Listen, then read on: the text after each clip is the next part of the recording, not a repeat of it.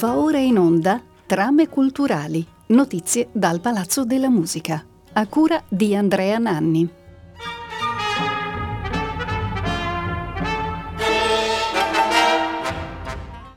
Benvenute e benvenuti da Andrea Nanni a Trame Culturali, la rubrica che ogni mese vi segnala progetti e appuntamenti con il mondo della cultura nella città di Prato. Spero che abbiate passato una buona Pasqua, nonostante la situazione sanitaria che continua a metterci a dura prova. Ci consoliamo con la musica, che è quello che continuiamo a cercare di fare qui a Rete Toscana Classica.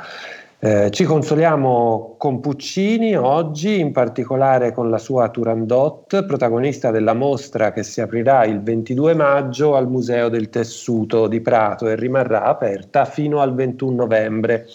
La mostra si intitola Turandot e l'Oriente fantastico di Puccini, Chini e Caramba ed è un omaggio alla storia del teatro lirico e dell'arte del primo ventennio del Novecento, eh, periodo intriso di orientalismo. Fin dal titolo è evidente l'intenzione di ricostruire il clima culturale appunto che ha alimentato il sodalizio artistico tra Giacomo Puccini, Galileo Chini e il costumista Caramba. Galileo Chini firma le scene per la prima di Turandot, avvenuta, lo ricordiamo, al Teatro dalla Scala di Milano il 25 aprile 1926, con la direzione di Arturo Toscanini, a un anno e mezzo dalla morte di Puccini. E Chini è una figura centrale per la costruzione dell'immaginario visivo dello spettacolo, perché Chini in Oriente ci ha vissuto per tre anni dal 1911 al 1913. Eh, non a caso la mostra si apre proprio con una selezione di oggetti riportati dall'Oriente da Chini e custoditi dal Museo di Antropologia e di Etnologia di Firenze, che è il coorganizzatore della mostra insieme al Museo del Tessuto. Ora la mostra nasce in maniera un po' romanzesca dal ritrovamento di alcuni costumi e gioielli di scena in un baule che faceva parte del guardaroba privato del soprano pratese Iva eh, Pacetti. Ma di questo ci racconterà eh, la conservatrice del Museo del Tessuto e curatrice della mostra Daniela degli Innocenti,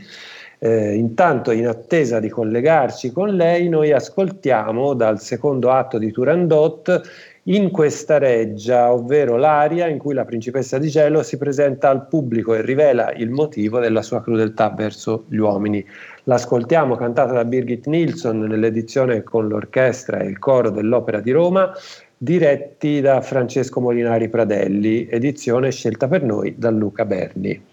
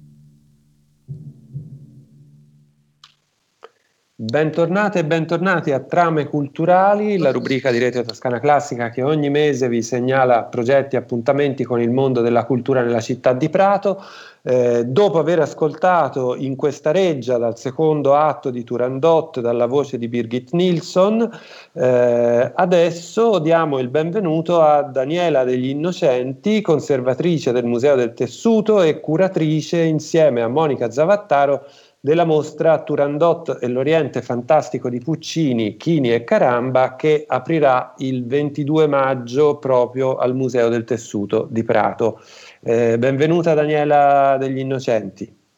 Buongiorno a tutti gli ascoltatori, è un piacere.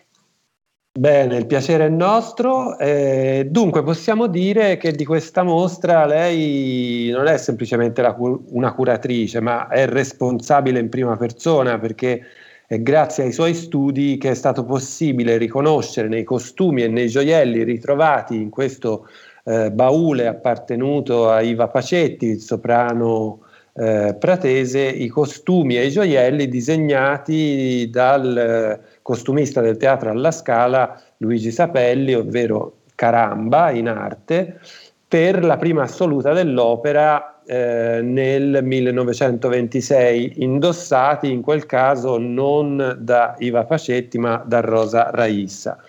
che è stata il primo soprano a interpretare il ruolo della principessa di gelo. Ma andiamo per ordine. Allora, nei primi mesi del 2018 al Museo del Tessuto viene proposto di acquisire un baule che contiene materiale proveniente dal guardaroba appunto di Iva Pacetti. Che cosa succede a quel punto?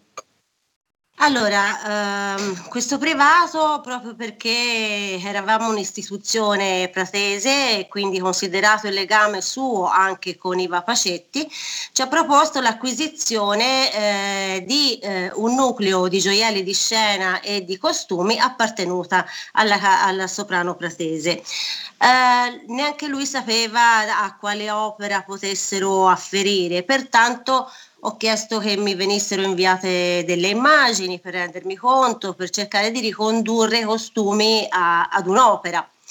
E ehm, diciamo che appena sono arrivate queste immagini ho avuto un sussulto perché eh, dalla foggia eh, si evidenziava chiaramente eh, la contestualizzazione all'Oriente, poi su una manica era presente una fenice e nella simbologia cinese la fenice appartiene proprio alla, alla figura dell'imperatrice. Quindi eh, da lì sono partita sprombattuta e quindi ho cominciato a fare ricerche eh, e a vedere insomma eh, tutta la, conoscere un po' la, la, storia dell'opera, approfondire la storia dell'opera e poi sono anche diciamo inciampata nelle foto di Rosa Raisa e, mm, e la coincidenza per il, il, secondo costume perché il primo è assolutamente inedito e dopo magari vi parlerò della scoperta appunto negli inventari della scala, ma per quanto riguarda il costume del secondo atto la coincidenza iconografica eh, di materiali ma anche eh, di gioielli era perfetta. Quindi da lì diciamo noi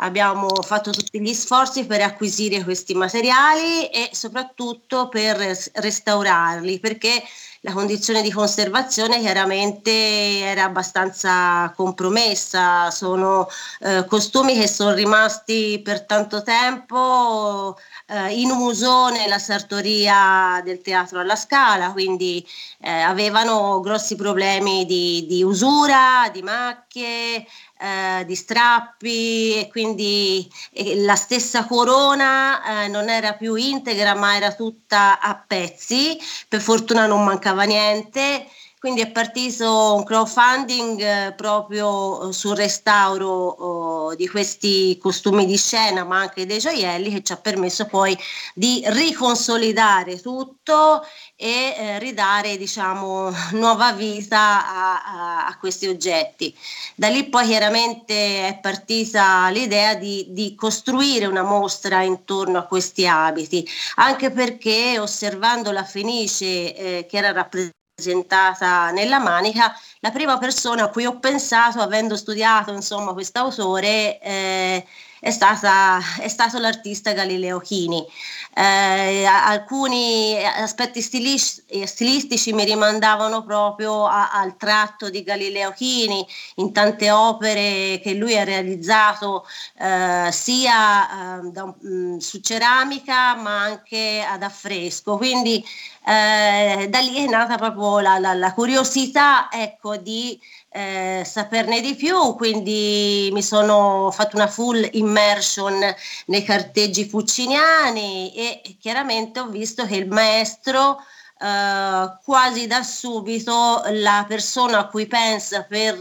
le scenografie è proprio Galileo Chini, anche perché era amico e aveva già collaborato uh, con lui da, da, dal dai tempi del trittico, quindi aveva già fatto scenografie e costumi, quindi c'era un'amicizia sull'asse Viareggio, Versilia, eccetera, eccetera, quindi esisteva comunque un legame anche eh,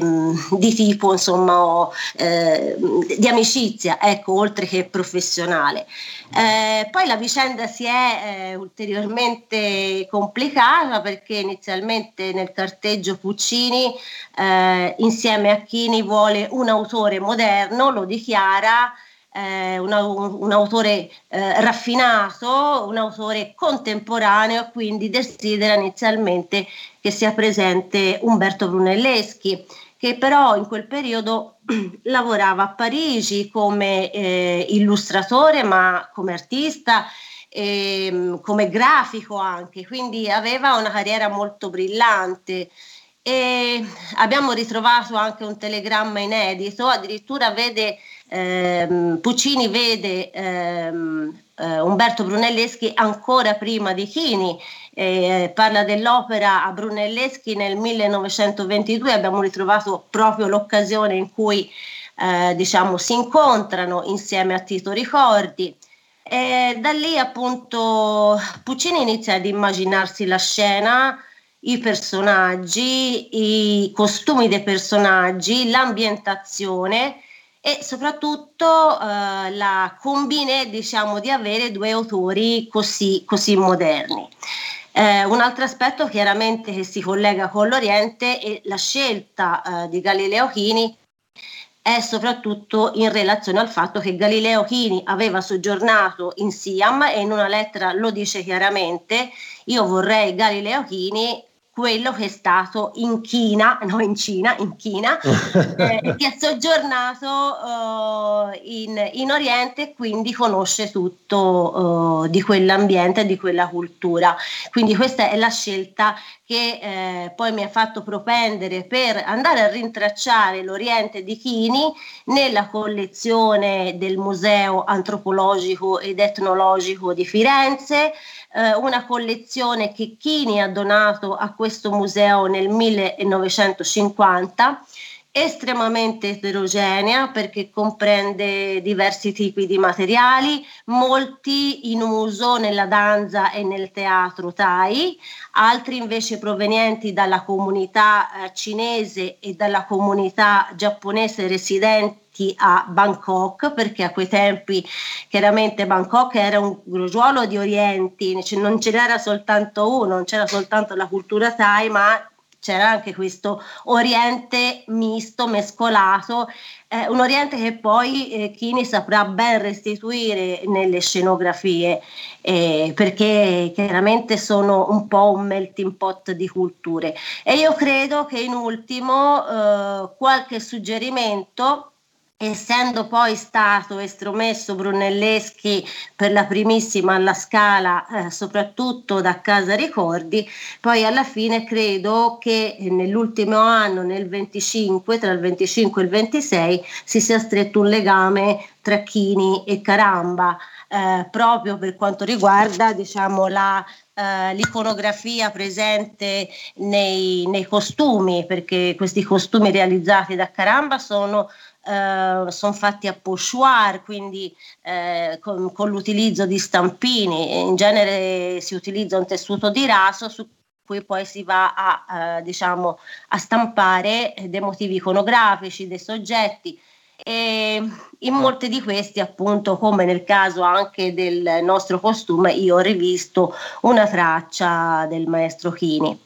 E quindi è stata un'avventura abbastanza lunga perché ho avuto diciamo anche il piacere di collaborare con due istituzioni importanti come la Fondazione Puccini di Lucca, eh, in modo particolare con la dottoressa Simonetta Bigongiari e con eh, la dottoressa Maria Pia Ferraris dell'Archivio Ricordi di Milano. Insieme abbiamo deciso proprio di ehm, realizzare un regesto eh, di tutti i materiali eh, cartacei, del carteggio diciamo intorno alla messa in scena, pubblicando poi nel catalogo anche eh, la pianta delle scenografie che finora non era mai stata pubblicata, così come eh, eh, la trascrizione dell'inventario dove ho ritrovato eh, diciamo, la menzione dei nostri costumi eh, e che si trova presso la Sartoria Teatrale alla Scala di Milano. E, ehm, e quindi ehm, l'idea eh, che abbiamo concepito era quella di appunto elencare, fare un regesto sintetico della storia della messa in scena dell'opera, eh, anche perché finora se ne, se ne, è parlato tanto, ma ehm, non era mai stato fatto un lavoro eh, diciamo, di ricognizione complessiva di tutto il materiale. Quindi abbiamo trovato anche delle cose inedite e quindi ci fa piacere averle poi eh, restituite insomma, all'attenzione sia degli studiosi ma anche di un pubblico diciamo, che è innamorato dell'opera. Eh, mi sembra un'occasione veramente molto ghiotta. Allora, eh, questa centralità di Chini eh, per tutto quello che riguarda l'immaginario visivo, diciamo, del, della prima rappresentazione, mi sembra che sia mh, evidente anche nel modo in cui si articola la mostra, perché se non sbaglio le prime due sezioni sono appunto proprio dedicate a Chini, giusto? Giustissimo, eh, la sezione a piano terra che di solito ospita le nostre collezioni storiche ehm, esporrà, eh, presenterà diciamo, una selezione di 120 oggetti circa di questa collezione finora poco conosciuta e direi quasi inedita eh, che è um, un'esposizione che comunque è organizzata per tematiche, quindi oggetti della danza e del teatro, oggetti del culto, oggetti di uso comune, costumi, eh, abiti e anche eh, tessuti eh, anche reperti archeologici perché Chini proprio durante il soggiorno è stato, eh, ha fatto un'incursione ad Ayutthaya che era,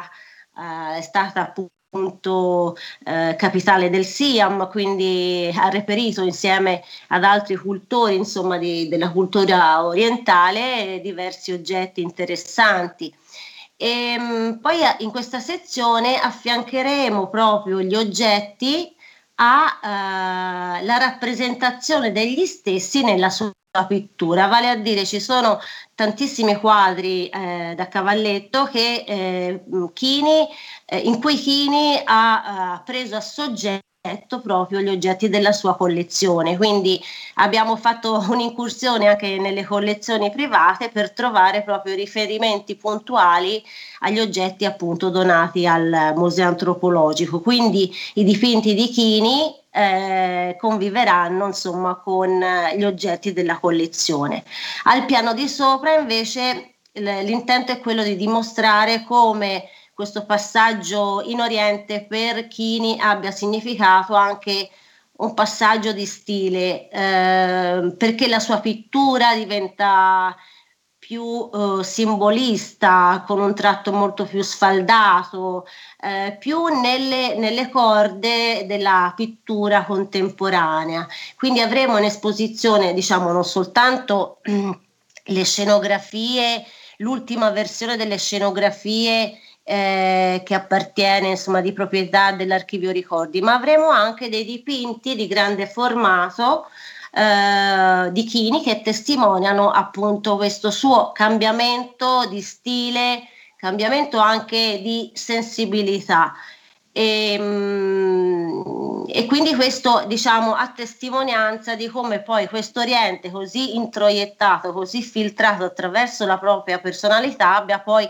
gli abbia poi permesso di generare ecco, anche quelle scenografie. Le scenografie ehm, sono, eh, come ho detto, è l'ultima versione, ma Chini ne aveva fatte altre tre eh, che si trovano in diverse istituzioni, anche al, mm, presso il Museo Teatrale alla Scala. Noi abbiamo scelto proprio l'ultima perché è quella che poi visivamente rintracciamo nelle, nelle foto eh, che gentilmente il Museo Teatrale alla Scala ci ha messo a disposizione. Eh, le foto realizzate da, da Castagneri proprio della, eh,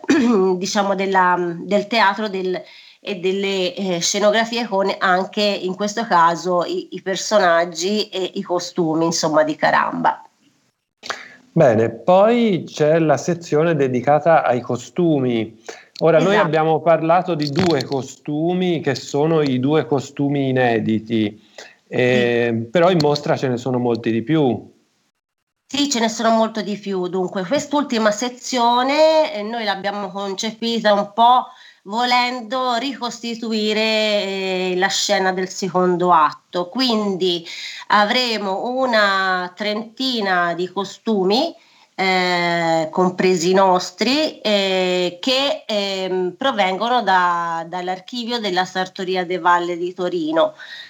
Sartoria de Valle che ha una lunghissima e importante storia eh, non soltanto nel costume teatrale ma anche in quello cinematografico, quindi una sartoria di grande tradizione. E Roberto De Valle acquisì negli anni 70 questo fondo importante di costumi ehm, che ehm, chiaramente appartenevano a, avevano questa paternità scaligere, appartenevano, diciamo, eh, sono stati appunto eh, progettati da, da, da, Caramba. Quindi avremo diversi personaggi dell'opera, diciamo quelli più importanti, ave, avremo l'imperatore, avremo Calaf, Armigeri, i personaggi del popolo, il mandarino, eh, le ancelle di Turandot eh, ed è impressionante eh, diciamo averli appunto fisicamente perché eh, leggendo appunto scorrendo l'inventario della scala ci si rende conto eh, della quantità enorme di costumi realizzati per questa rappresentazione che addirittura eh, fu definita la festa degli occhi. Eh, addirittura ci, qualche critico e mi ricordo appunto uno di questi è stato Gatti, ha sottolineato come addirittura la scena di Caramba sopravanzasse a tratti la musica, proprio per l'esplosione de, dei colori, per la ricchezza, per gli ori, per la profusione anche di eh, gioielli di scena, di armi. Eh, de, l'opera appunto fu fatta con, credo, il massimo dello sforzo economico eh, da parte degli organizzatori, quindi anche perché appunto è arrivata postuma, quindi c'era anche bisogno di rendere omaggio a, a, al grande Puccini. E, certo, certo. E quindi ecco, da, l'idea, cioè in questa sala avremo poi anche tutta la parte grafica dell'opera, cioè il libretto, il giornale di sala che ha la copertina eh, disegnata da Galileo Chini, il manifesto di Metlikovic, quello appunto con cui appunto l'immagine con cui eh, Turandot è più conosciuta, addirittura anche una rara eh, edizione per piano, eh, e, per canto e pianoforte eh, di proprietà dell'archivio ricordi eh, un'edizione di lusso da cui è poi è stata tratta l'immagine eh, coordinata della, della mostra. Eh, che è quella che vedete, è una declinazione del manifesto di Metlikovic, ma è un po' diversa perché su, questo, uh, su questa edizione è dipinta addirittura a mano, è, è alloggiata all'interno di un medaglione, quindi è particolarmente bella. Grazie a Daniela degli Innocenti, conservatrice del Museo del Tessuto e curatrice insieme a Monica Zavattaro della mostra Turandot e l'Oriente Fantastico di Puccini, Chini e Caramba, che aprirà il 22 maggio proprio al Museo del Tessuto di Prato. Ora ascoltiamo la prima parte del duetto conclusivo di Turandot eh, si intitola Principessa di Morte, eh, lo ascoltiamo sempre nell'edizione con l'orchestra e il coro dell'Opera di Roma diretti da Francesco Molinari Pradelli. Le voci sono ancora quelle bellissime di Birgit Nilsson e Franco Corelli, siamo nella parte incompiuta dell'opera, appunto il finale, e la versione è quella di Franco Alfano.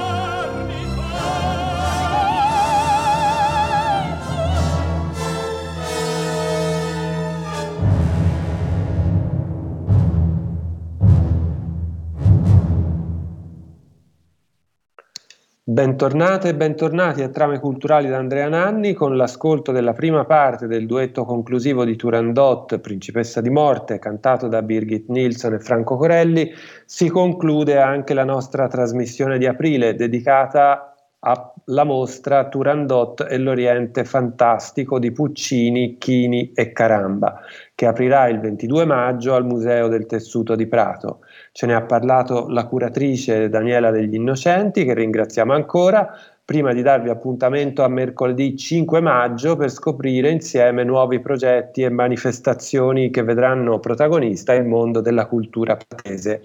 Nel frattempo questa puntata sarà trasmessa in replica venerdì 9 aprile alle 18.40 e da sabato 10 sarà disponibile in streaming sul nostro sito. Ringrazio Roberto Spinelli per la parte tecnica e lascio ascoltatrici e ascoltatori in compagnia della musica di Rete Toscana Classica.